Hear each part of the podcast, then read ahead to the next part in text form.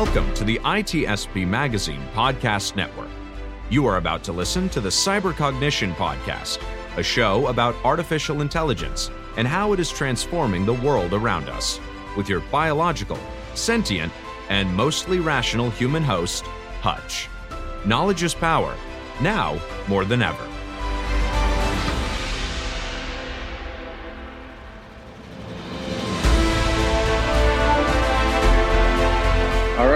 Welcome to another episode of Cybercognition. We are, uh, myself and Len are coming to you today, both in hoodies because I, it doesn't seem to matter where you're at right now in the United States. It is cold outside. Um, so hopefully everybody's staying warm. Uh, and uh, so this is our first podcast for the new year. So uh, really excited to be here. Uh, 2024. yep. Uh, Len, any any words to kick us off? I am excited to be here, and uh, as far as I'm concerned, let's get into it. Awesome. Okay, so uh, yeah, we're we're gonna today we're gonna talk about a little bit of bit what's been going on. It's it's been an interesting few weeks in the beginning of 2024. Uh, we've had the the CES, the Consumer Electronics. Uh, actually, I don't know what the S stands for. Summit, I think. Uh, but I thought it was show. maybe it is show. Um, but in, any case, where the the cool consumer electronics are coming out, and and like anything technology right now, we're seeing a lot of AI there. Um, and some other interesting stuff in the news. So we'll we'll talk through that, and then we are going to do a deep dive segment on hallucinations. And this is not the type of hallucinations that's brought to you by mushrooms and LSD, but instead talking about hallucinations within the context of artificial intelligence. Uh, which I think is- brought to you by LLMs. There you go by by the other L acronym. I like it. Um, so uh, jumping right into the news. So one of the big products that really took off at CES, and actually they've they've sold out two different rounds of ten thousand products. Yep, the the rabbit. Uh, have you seen this, Len? I have, and honestly, I don't like it. I don't either. So, but but I think it it does. So, I think we need to tell anybody- people what it is. I mean, you and I are familiar, but you you keep this up, man. So g- take it. It's- It's a small pocket device. It seems like based on so I did watch the keynote from the the guy that founded the company, and it seems like the intention is to replace the operating system with a large language model or what they call a large action model. And really, all that is is just a, another acronym to describe a language model that is operating as an agent. So it is able to take actions and uh, so the idea, the whole interface is a conversation. You tell it what it you want it to do. It has access to various different backend APIs uh, plugged into with your keys to your accounts, and is able to take action on the things that you ask it to do. Uh, and that that's the whole interface. There is no traditional apps uh, Mm-mm. poke around and the doing fact that You, these things are going after the mobile market and the, they're I, I watched the keynote as well and the one thing that i found really interesting was the fact the way that they're talking about breaking away from an app kind of model to me this thing is just an accident waiting to happen Yeah, anytime- absolutely. i mean we've talked a lot about the concepts of just user input you know, as long as we're standing in 2004, January 16th, right now, when we're looking at the mobile market, everything is the app base. You know, and it's it's doesn't matter if you're Android, iPhone, and that segmented application space, I think, is very important. The thing that scares me the most about the rabbit is honestly the UI and the fact that it's all language based we're we're going right back to what we've talked about in the past on this exact show in terms of words have different meaning based on context.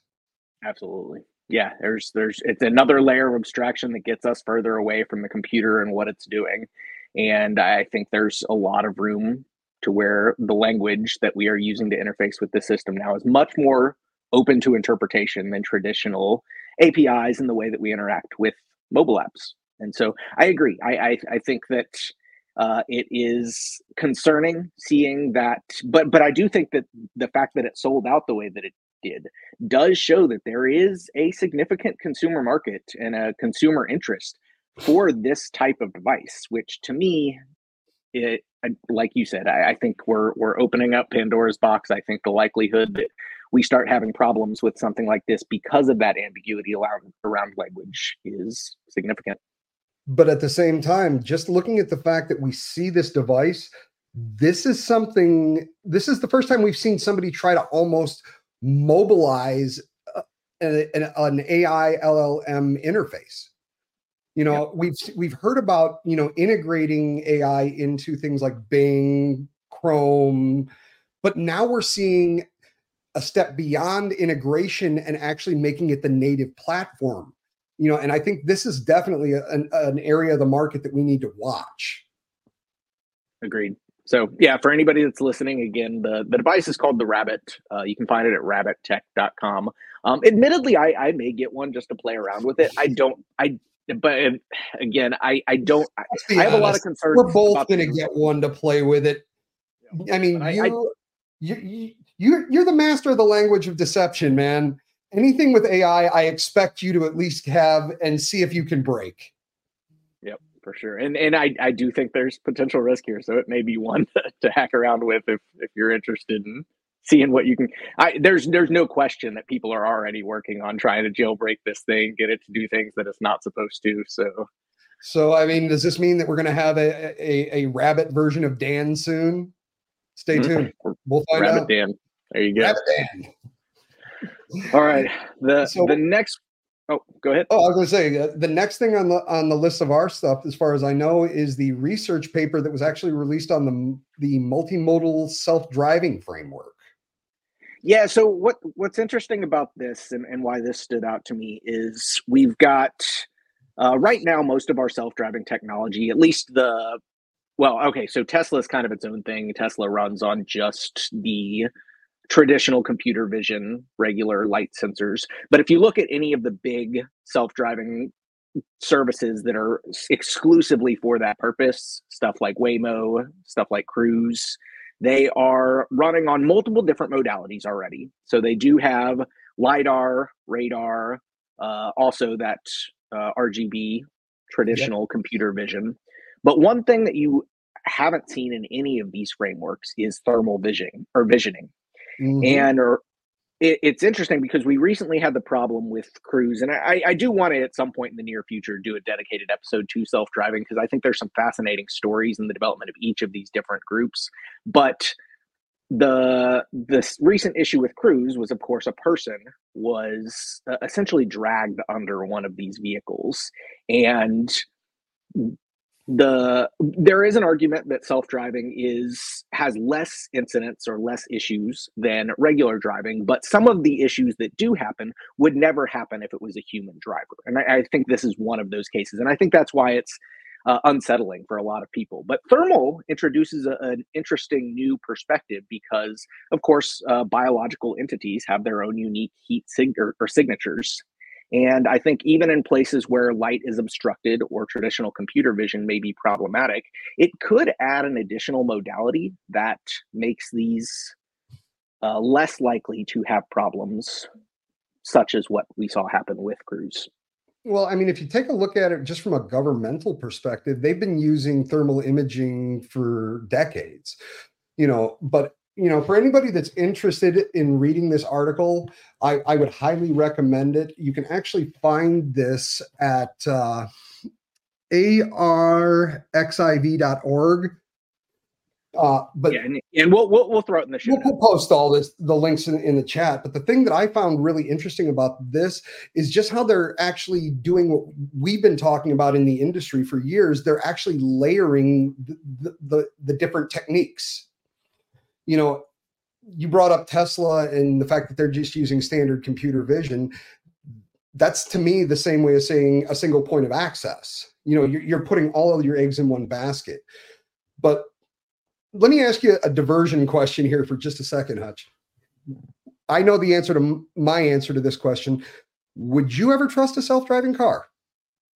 So, uh, interestingly enough, I actually was recently in San Francisco and I did take a ride with Waymo through uh, Golden Gate Park.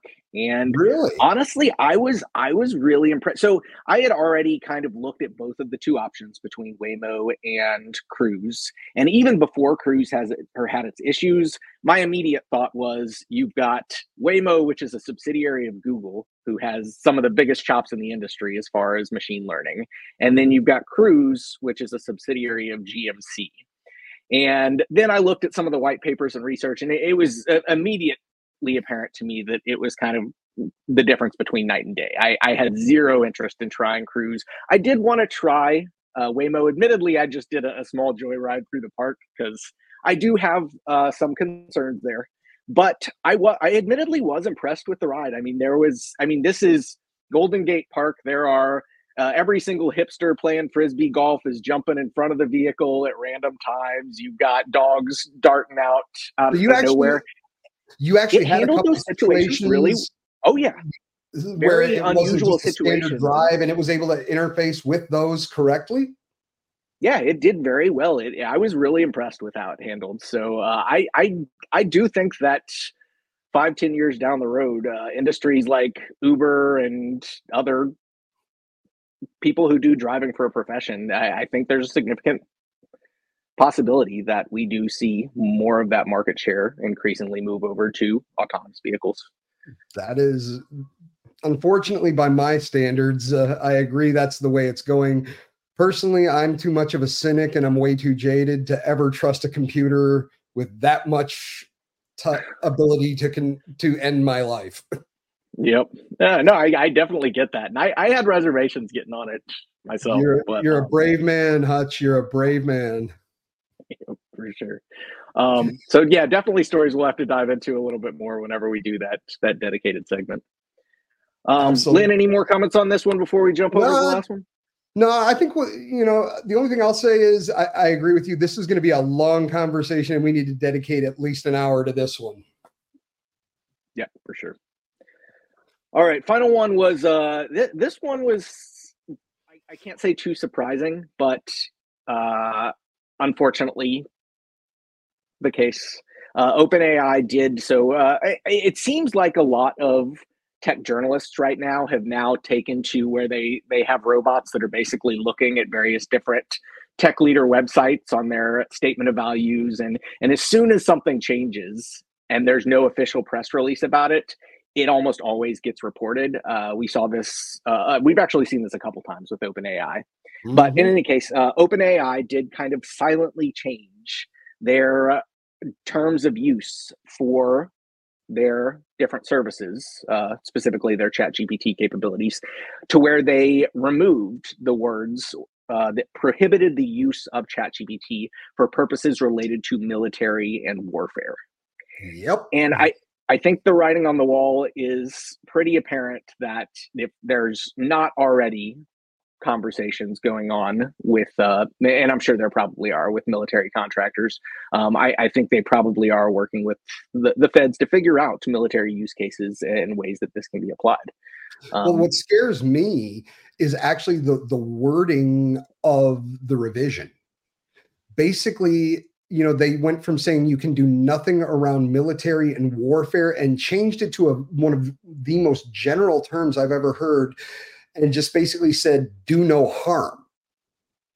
You know, well, harm is a very broad term and has many interpretations you know so unlike the you know when we've talked in the past about you know chat gpt and llms having all the information and it's just our roadblocks that we put on there this to me is the first step of erate, eroding those those roadblocks you know what's interesting is, and I didn't do this intentionally when I dropped the news into the list of orders that we did, but in each of our three news articles here that we've discussed, each one kind of shows uh, an evolving of empowering AI systems even further with the the kind of higher risk capabilities. We looked at kind of first your your very simple consumer model that'll call your Uber for you with the, the rabbit agent.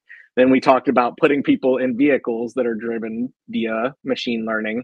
And now we're mm-hmm. talking about potentially empowering systems with the ability to take a human life without a human in the loop on that. Exactly. So, I mean, just from the news, we said this on our productions panel that AI is going to basically be the topic of conversation for 2024 in some way, shape, form, or fashion. And the news uh, in the, that we've given out today just basically validates that point. Yep, that escalated quickly. Very. So buckle up. We're in for an interesting year. Yep, for sure. Um, and uh, yeah, I, I, don't know if I don't want to speculate too much on on kind of what's going on with OpenAI. Obviously, there's a lot of stuff that isn't being spoken well, about. I mean, as but, just a side note to to the third news bullet, and we didn't even get into it today. You know, what about the OpenAI GPT market that's about to come hit? I mean, there's all kinds of stuff that's about to happen, and you know, I, have been using this phrase most of my life, and I find that especially when when discussing the topics around this podcast, it, it is very very true. We don't know what we don't know yet. Yep, unknown unknowns, right? unknown unknowns, and, and you know to that point, it, it, matters not that we we don't know what it is now. We're still going to be expected to react immediately immediately once we do know. Well, future is fun. Yep. So I think that that takes care of the news updates. Let's talk hallucinations. Okay. Uh, uh, unfortunately, I don't have anything to take, so I guess we'll have to, you know, leave it to the LLMs to hallucinate for us. So, real quick, let's start out with some definitions. Hutch, what would you define an a an LLM hallucination as? I think keeping or keeping it in the most simple terms possible uh, hallucination within the context of artificial intelligence is when the system fabricates information that isn't true. And now one point that i would like to add to that it may not be true but in my personal experiences with chat gpt it may not be true but it, if you didn't know it wasn't true it still looks factually correct. And that, I believe, is the bigger problem. Yeah, that they're very convincing and they will double down and, and fabricate additional fake information to further support, support the fake information. information. Yep, absolutely. So yeah. This you know, and I be, I got to believe anybody who's really delved into playing with Chat GPT or any of the other LLMs out there, they've experienced some form of this misinformation being returned. And though it may seem very small and insignificant if you're trying to get it to tell you how to explain quantum physics to a six year old, you know, tell me how to explain quantum physics to a six year old in storybook format. You know, it may get that. But at the same time, these have real world consequences. What's interesting is I think you're right that almost anybody that's played with these models has probably experienced hallucinations. I have my doubts as to whether most people have noticed it because I think uh, people who are tech savvy likely are and understand the limitations of these systems likely are going to fact check the information coming out of them. But people that aren't, they may interact with these systems and just take it on face value. So they may experience the hallucinations, but never have awareness that they did. Oh yeah, and that I think that leads us into some really um, case, you know, on point, you know, excuse me. Let me try that again. I know we're live, so uh, to that point, I think we have some great real world examples of of exactly what we're talking about here. You know, and as, as dumb as it sounds, the the first one that you know is on the list to discuss is actually around legalities. You know, yep you you in my opinion you said the key phrase is they don't know but there's a couple of lawyers that found out r- the real hard way yeah there was a, a lawyer that uh, was reported on by my multiple different uh, journals but uh, ars technica is the one that we pulled up but mm-hmm. he basically was doing research for a, a case and was looking for because of course anytime you're doing law you're there's the question of the laws that exist, but there's also the question of legal precedent and previous mm-hmm. cases that have ruled on those laws, that have interpreted those laws. And, and I think that latter part is probably even more significant. And it's a large part of what lawyers do is research that legal precedent. And so what this lawyer was I got a new definition for you here, Hutch. Do you know what the street definition for a lawyer is? I do not. Attack librarian. I like it. But it is. It there's so much research, so much exactly. digging through books. Yep. Um. So so essentially, he just asked it kind of what existing cases are there, and it created fake cases that had never actually taken place to support the position that he was trying to take. And uh, the the judge did some research or had his clerk Actually, do some research. It was opposing counsel that did the research. Was it? Yeah. So, somebody somebody figured out that they're they're they started trying to find these and they could not find any record of these cases, and uh, it ultimately came to light that one of the parts about that that really was the crux of, of why the judges were so angry about this is that they had actually, I believe it was the 11th Circuit Court was actually the court that was cited for these fake, uh, you know, precedent cases, and it actually named real judges. So it was real judges on a real appellate court, and this was not only damaging to the, the case that these lawyers were actually trying to to win, but it also brought up into scrutiny the fact that these judges are now involved because they're being state uh, there's claims that they have set precedent that was never actually set. Yep, and there's actually several lawsuits right now against OpenAI for libel because of that exact reason, where it will mm-hmm. bring in real people into the context of kind of hallucinated circumstances and basically say they were involved in things or engaged in activities that they had no involvement with whatsoever. So uh, yeah, it's it's definitely an ongoing problem. I mean, and the fact that we're dealing with lawyers, the one thing that you said in the beginning when we were first dis- discussing the the concept of hallucinations was the lack of any type of follow up for validation. Yeah. You know, to me, that is the biggest problem. Is and it's not just in this case because we've got a, a, couple of more use cases that we can actually discuss but all of these could have been very very easily you know addressed if somebody had just taken the time to look at what was put back out from the the chat model but I think it flies in contrast to what the value of these chat models are. Because if you think about it, everything about internet culture is all about instant gratification. Mm-hmm. I want mm-hmm. everything now. And I think the reason that these language models took off as well as they did is because it really appeals to that instant gratification. I want to know something and I can I don't have to dig through websites. I don't have to look at the 10 top links that Google provides me. I can just have that answer right away. And of course, if you're going to be uh, but to that point, gonna if you're gonna check your facts. To that point, to that point, we all know that when software is first released, there are bugs, there are issues. I mean, and, and I'm not deliberately trying to to slam that that large operating system in Seattle, but we all know you don't load the new version until the first service pack comes out. You know, so why would a language model or something like ChatGPT be any different? It, it, at its core, it's still just a program. And I, but unfortunately, I think we know that. I don't think everybody knows that. And I, I think a lot of people they just want that that instant answer, and they're not going to look twice. So they're not going to yeah, go check unfortunately, this. You know, I, I think you know, and what goes directly into this part of the conversation is the the missing piece of how do we identify something that was generated through AI to know? Yeah, I mean, the provenance question is hard of where this stuff came from and kind of the all of the watermarking technology that I've seen is just garbage in terms of being able to easily strip it out, easily uh, fabricate it. And so absolutely.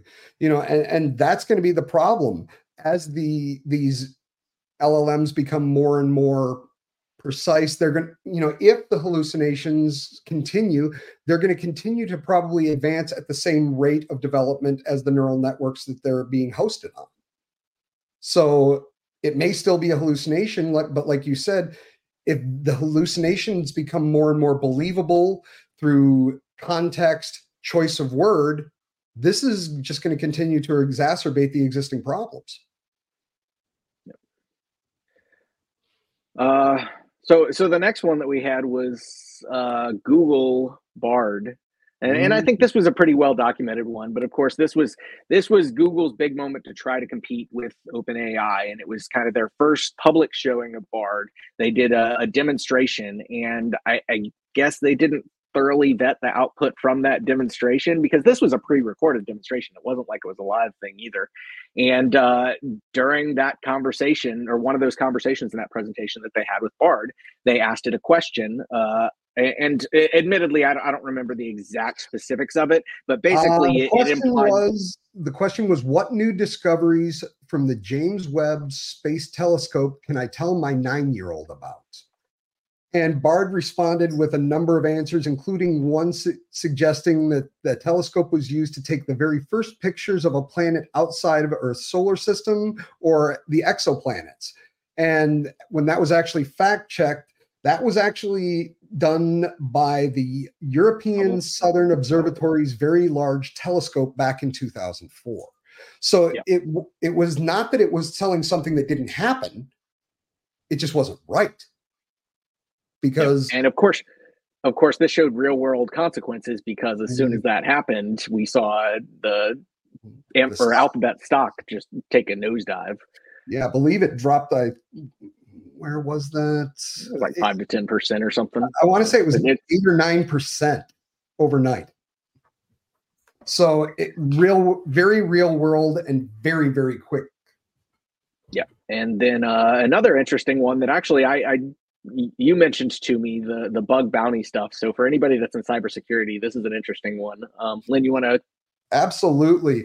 Uh, what we're if you're not familiar with bug bounties, this is a, a an ongoing program by most software developers where people out in the field, people like Hutch, myself, other security researchers, we will go out and actually try and break these products. We will try and break the programs.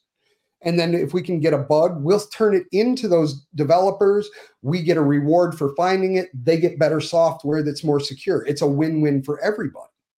The problem is, we're starting to see more people who are, have absolutely no bug bounty or bug discovery skills using chat gpt to not only write the bug report but in sometimes manifest non-existent zero day exploits so the problem is, is once these developers get these bug reports back from the field, somebody actually has to go through and vet, vet out these reports.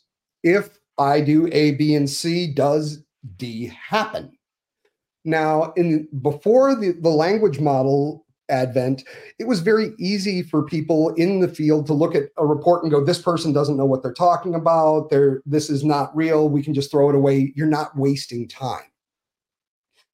Unfortunately, now that we're seeing Chat GPT, and as we've already shown in the previous examples, it's able to provide context that's within spec, but may not be actually factually correct. So now we're having security researchers at these development companies spending sometimes multiple days trying to recreate events only to find out at the end that these were completely fictitious and created by chat gpt or one of the other language models and they've wasted time resources and they're not finding anything to actually help improve the, the solidification of those applications.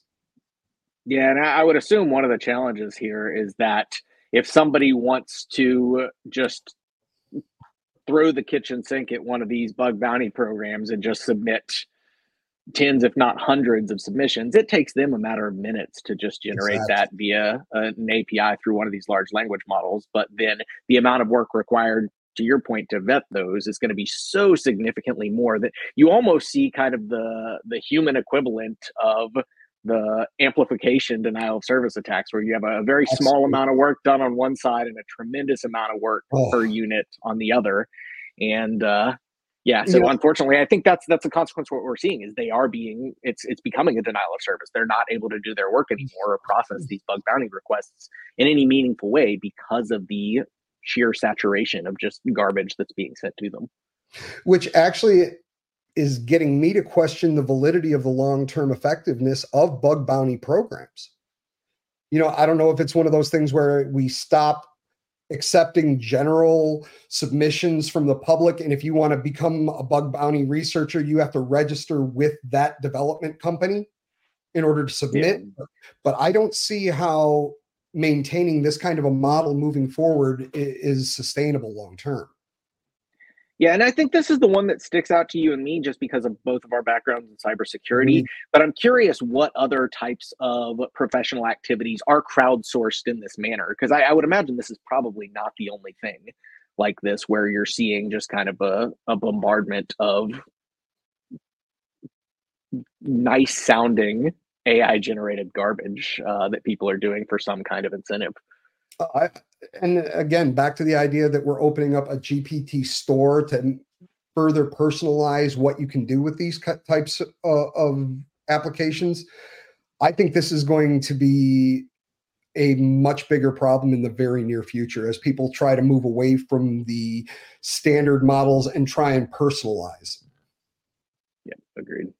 I think so. Uh, I think one question that's worth asking here is we've we've talked a lot about kind of what hallucinations are within the context of large language models and, and definitely some real world examples and uh, Len to your point i imagine most people that have played with them have probably experienced their own interesting anecdotes of these uh, but I, I, think it's worth digging into why these happen and um, I guess Len, did you want to take a swing at that, or if not, I'll. Uh... Um, you know what? You're you're you're the current AI, you know, guru. Why don't you you tee this one up? So I, I think there's various different speculation around this, but I, I, think it comes down to multiple factors. One, you've got these systems that are fed, fed kind of the, the whole corpus of the internet. So there is conflicting. Uh, I mean, for while there is some things that are, are, very black and white and very clear what is true and what is not, I, I think a lot of the world involves questions of certainty and opinion. And there are things that are true for one person that are not necessarily true for another. And when you take in the data from all of the internet you're getting all of those different perspectives fed into this language model. So it's not fed truth it's fed a, a wide range of different perspectives from the world is round to the world is flat and everywhere in between and so you have that one factor uh, and so of, of course the way that these systems are working is they're kind of just predicting the next token and so they are uh, essentially averaging out conclusions based on a probability distribution of, of what should come next. And so, uh, again, there, there's no weight assigned to what is true. It's just what is probabilistically next. And I think that's the other big factor is in addition to the fact that you've got this confluence of all of this data from the internet, you also have a system that is uh, executing not as a matter of truth, but as a matter of probability. And so, uh, and also the fact that in in general, these systems are rarely going to tell you I don't know because it's not a matter of knowing or not. It's a matter of what is probabilistically most likely answer to the question that you provided or the the input that you provided. And so if there isn't a well-defined answer for that that it can use informed on the probability and the data that had previously been provided to it, then it is just going to use that larger probability distribution to create something that sounds like a, a good, well-formed answer, but is uh, essentially anything but. And, and I, I, would say that's kind of my best take on why these happen. There, there has been some interesting uh, studies into observability and kind of understanding how the various different neurons within the larger neural network affect the output of these systems, and, those are definitely uh, fascinating. Can I offer a, a different perspective? Absolutely, yeah. This is something that I, I've been thinking about for a while, and I and I think that this this question is is a good way to throw this in this out there because I'd love to hear what your take on this is. Can we both agree that language models, Chat GPT, Bard, any of them, they they lack the concept of intent? Can we both agree, agree, to that? that? Yes. Yes, absolutely. So here is my I think you did an, an amazing job at breaking it down from a technical perspective as to why hallucinations happen. But I, I have a different philosophy. And I'm, I'm not taking this from science or, or technology. I'm just looking at this at the thousand foot view in the from this perspective. Like, like you said, language means different things to different people. I can ask you to hand me a glass of water 37 different ways, and the message is the same. The fact that I can put in the same message into the prompt different ways, and I will get completely different answers based on the choice of words that I've used. To build off of what you said, there is no intent for the LLM. It's basically just taken raw data from the internet. And like you said it's just trying to queue up based on the the neural network and what predictively could be the next question. But i also want to throw out there just for for conversational purposes what if it's just misunderstanding the prompt? I mean how many times have you had to rephrase your question on your prompt to be able to get the actual correct answer? And that also makes me question are these hallucinations or could it just be some for some part of a malformed string in your prompt? Yeah, I, I, think there's definitely cases where that is going to be because because largely where we see these hallucinations, anyways, is where there isn't uh, well established documentation, or maybe it is related to events that have taken place since the model was trained. We know that these models have a mm-hmm. lag time of a couple of years in most cases in terms of the data that they have. So if you ask them something about something that's happened since that training data ended, it has no record of it. So I, I, I think there there definitely is kind of a, a level of uh, I, I, in understanding. I, I so understanding is an interesting term. I, I think that that's, and and I think there's a whole conversation that could be had to for that because um, I think I, I I'm very confident in saying that I don't feel that these systems are conscious or sentient oh, in any no. way. But I, I do think that I do think that there is a level of understanding because there almost has to be when you when you make the optimization function guessing the next token. In order to be able to guess the next word in a sentence really effectively, you do have to develop an understanding of what is being said. So I, I think there is a factor of understanding there. And I, I think when you break it down in that way, there definitely is an argument for uh, misunderstanding being a potential factor in generating hallucinations or false information. I mean, take a look at are, are you familiar with Flow GPT? I'm not. Check it out. It's re, it's Flow, Flow GPT. F L O W GPT. It's a prompt generator site for basically any LLM out there. And the reason I, I bring this up in regards to the hallucinations is you or I, let, let's just talk about Midjourney for just a second, because I, I, find that to be a really good example when you're trying to, you know, get somebody to get a picture in their mind because you're you're trying to create an image from words you and I would go in there and say, I want a picture of a hacker wearing a hoodie in a basement. You know, put that same thing into one of these prompt generators and see the fact that it's going to give you four paragraphs worth of description.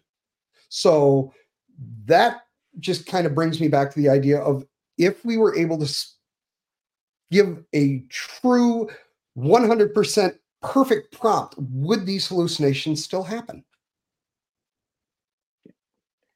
Um, yeah, well, and, and I, well, I think there's two factors to that. I, I, agree that that's absolutely a factor. I think there's also the question of uh, if it has some kind of context to base its output on based on its learning set, because I think that's another kind of misunderstanding where uh, maybe there's the ambiguity in language, but there's also the well, I have no point of reference. And to that, to what you're saying, point right there, Hutch. Do you think that that's a failure on people like OpenAI and Microsoft and Alphabet to where instead of putting in parameters that says if I don't have any con- contextual knowledge up to this question, you know, they don't have a problem saying I can't give you that the information on how to do something because it goes against our standards.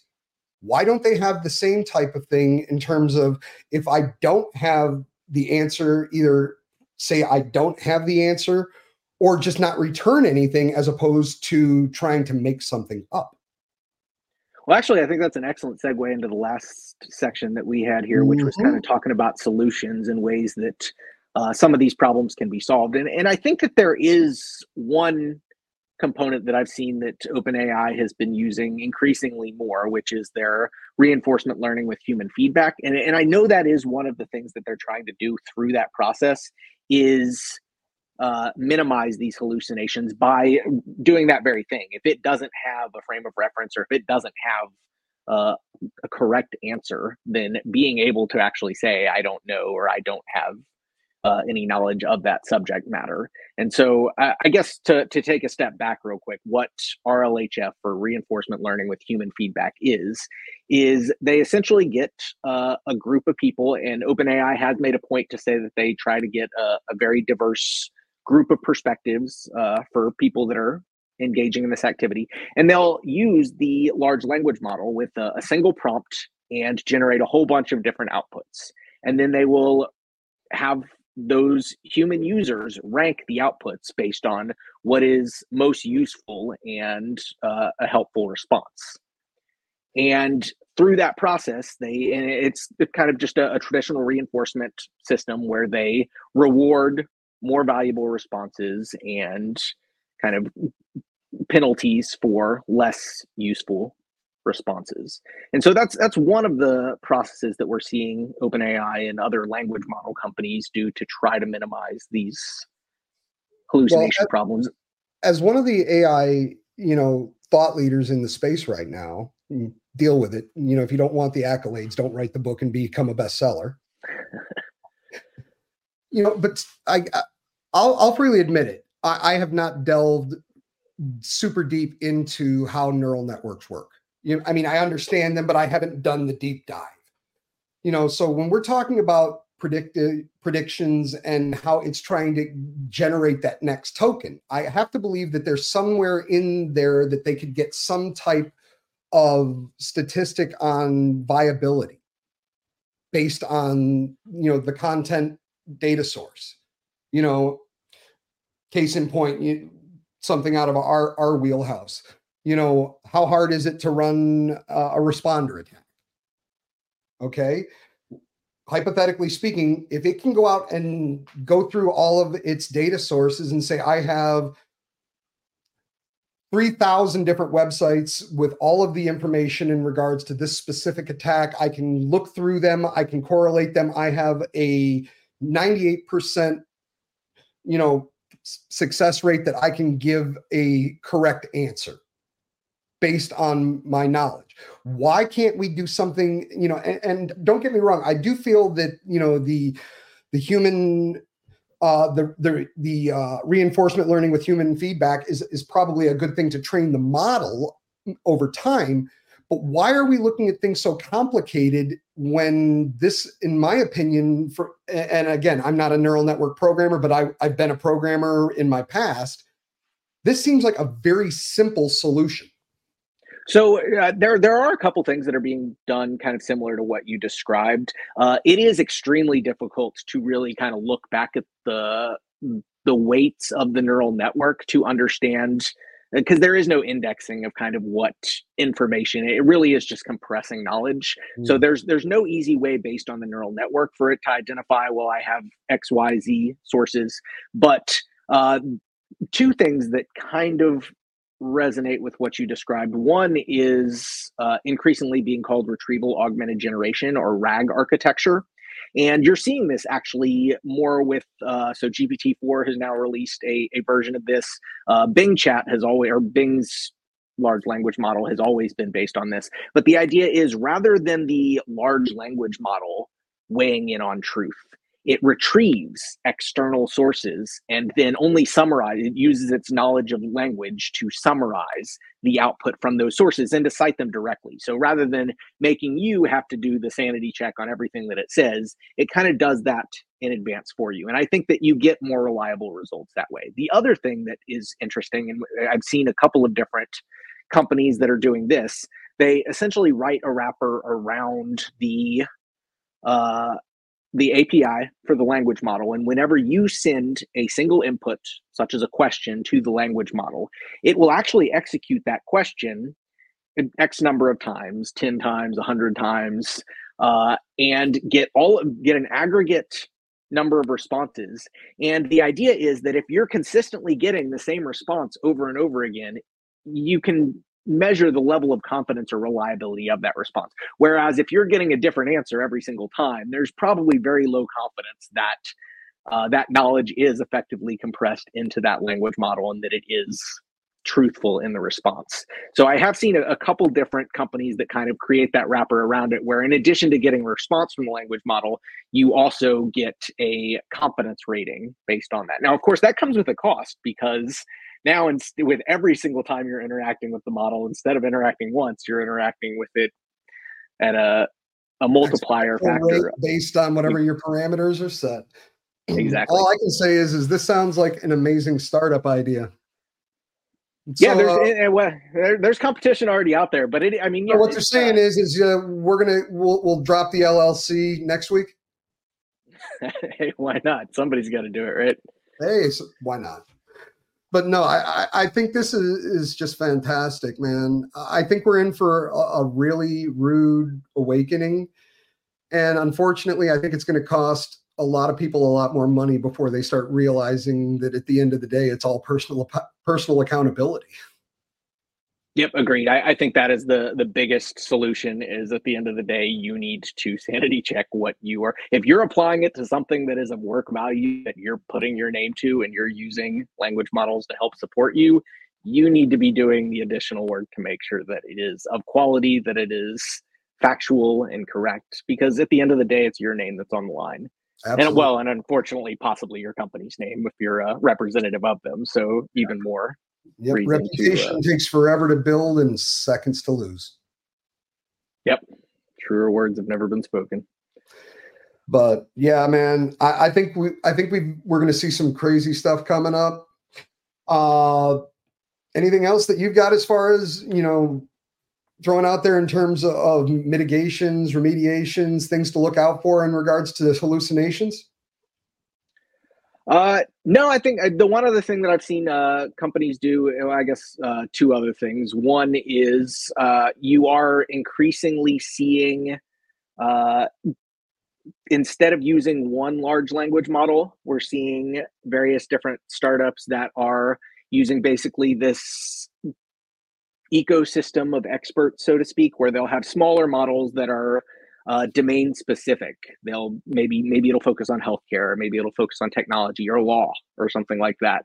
And you'll have a larger model that kind of just determines what discipline the input is based on and relays it to those expert systems that are more focused on their specific domain. So I, think that's another thing that we're seeing as far as uh, improving the reliability of these systems. Uh, the one other thing that I'm seeing companies do is basically providing contextual instructions to the language model ahead of time that does say if you don't have citations or some kind of way to back up what you're saying, then you need to return a response that says, I don't know. And so, uh, uh, uh essentially, a requirement for citation. I think we're going to see some really cool stuff, man. And I think, you know, to your point, I wonder if we're going to start seeing more of a tiered architecture to language models. I think so. I, I, think with a something well, actually, small that's going to reach out to something bigger to reach out to something bigger, and that way you don't have to have the large footprint to run an extra, you know, a huge model. And then maybe we'll start seeing more of a tiered architecture and services based on those tiers. Yeah, I think we may already be seeing that and just not general public awareness of that because there was actually some conversation coming out of OpenAI that and of course they never formally released the entire architecture for gpt-4 but there has been a lot of discussion suggesting that GPT-4 is not a single model, but instead that it is kind of that multi-tiered architecture Ooh. of multiple models uh, weighing in and performing various different components of the. Well, I mean, that would make output. sense if if we take a look at just the concept of. Uh, you know microservices and you know a SaaS style architecture. I mean, this makes sense. Yeah, well, and it's also going to be more compute efficient because if you exactly. can use a smaller model that's domain specific rather than constantly bombarding just this massive monstrosity of a general model, it's going to cost them less at the end of the day to be able to return mm-hmm. potentially just as high of quality of output. So, so I think you're right. I think that that's where the future lies. We're going to see rather than continuing to uh, grow these bigger and bigger monstrous models, we'll still have these monstrous I think they'll still be there, but they're going to be a resource that you're going to reach out and connect into for whatever pieces of that giant model you need for your smaller model. Yep. Agreed. Amazing talk, uh, there, buddy. Amazing talk, Hutch. Yep. Yeah. This hallucinations is always an interesting topic. And uh, who, who would have thought? I, I don't think this was on anybody's radar prior to large language models hitting the scene that we would have this future where AI well, would just be making up. Let's be honest. Prior to LLMs, hallucinations were bugs. Yeah. The only difference is the fact that we're dealing in output from a computer that's using, utilizing words and language, but it's nothing more than a bug. When it's much harder to control, I guess. It's and probably much harder to debug with the total amount of parameters that you have to look at in order to get an answer out of the out of the system to begin with. Yeah, I, I, agree. That's that's one of the biggest challenges. That there is no single line that you can trace it back to and change it. It's it's all just compressed within the uh, essentially numerical values and billions of weights that are in these neural nets. And yeah, there's there's no easy way to troubleshoot those bugs, so to speak. So uh, yet yet. Yep. It, and and that's that's something that I do want to touch on at some point is observability because there is some really interesting research going on about trying to better understand what is going on in these neural networks and a lot of it is very analogous to kind of understanding what's going on in the human brain of kind of figuring out what neurons are firing based on oh we can have an amazing conversation because one of the topics that i was going to bring up is did you know that they're actually using uh, neurons from the human brain in some of the new quantum uh, hybrid semiconductors? No, that, this is this is news to me. It sounds. Uh... So we've we've been talking about AI for a while. So I you brought me on to give you some of the futurist stuff. So yeah, they're actually experimenting with actual human neurons as part of an actual semiconductor or processor for quantum based computers because if you think about it the brain is basically just putting electricity across a neural network. So i think that a lot of the advancements in the research that we're seeing in llms are actually going to correspond over into biological as we move forward. Yeah that'll factor in significantly to brain computer interfaces too. And the future's so weird man. I've, I've even seen recently somebody post or somebody had uh basically built a computer out of mushrooms out of fungus Yep. And and was able to uh, do computation from that. So yeah, it's uh, uh then, all interesting another, things. To- another really great article the other day, and yeah, these are teasers, you know, that might turn into episodes for people, but. Uh, I believe it was MIT found a way to turn the, the, tensile surface of your skin into a 3D antenna. So it turns wow. your entire body into an antenna. that sounds and, up your alley.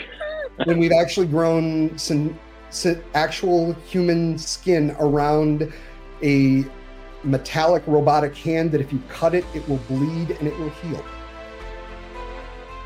Wow. All right. Well, plenty to talk about in the future. Um, but again, this, this has been a fascinating conversation. I'm looking forward to more to come. Um, Absolutely. Thanks for another great episode, Hutch. All right. That's all. Over and out.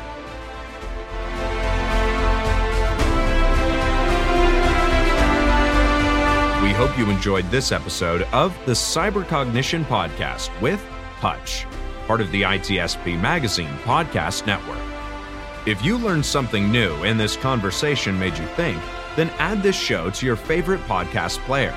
subscribe to the ITSP Magazine YouTube channel, and share the ITSP Magazine podcast network with your friends, family, and colleagues. If you represent a company and wish to connect your brand to our conversations and our audience, visit itspmagazine.com to learn how to sponsor one or more of our podcast channels. We hope you will come back for more stories and follow us on our journey.